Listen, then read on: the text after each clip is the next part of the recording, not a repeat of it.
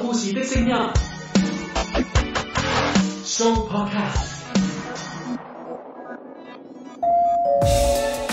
撒嬌呢樣嘢咧，唔使學嘅，你天生自然就會識嘅啦。係由少女去到大媽咧，喺學校去到街市咧，你都係會見識到撒嬌嘅伎係啦，倆只嘅。不過大家技巧啊冇錯同運用嘅方式、場合、時機唔同。即係譬如咧，我哋中學嘅時候，肯定會有啲女同學咧，哎呀唔識做啊呢個功課，可唔可以你幫我幫我做啊？做啊 或者你去到街市，你總會聽到啲大媽同朱玉榮講：哎呀平十蚊俾我啦，好唔好啊？唔使教嘅，係自然就會識得做嘅你呢樣嘢。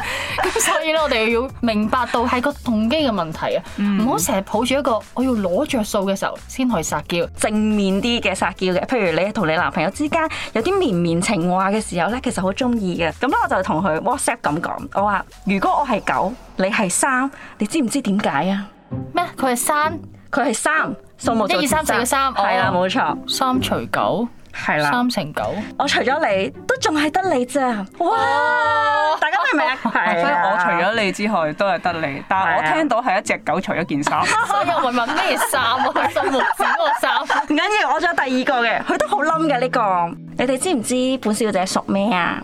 屬你冇錯啦，呢呢個個就係屬於用咗好你多啦。年㗎啦覺得好 work 嘅，因為佢未聽過。嗱，我都曾經問過一個男性嘅朋友啦， 咁我話誒、如果你見到一個嘅異性撒嬌，你受唔受落咧？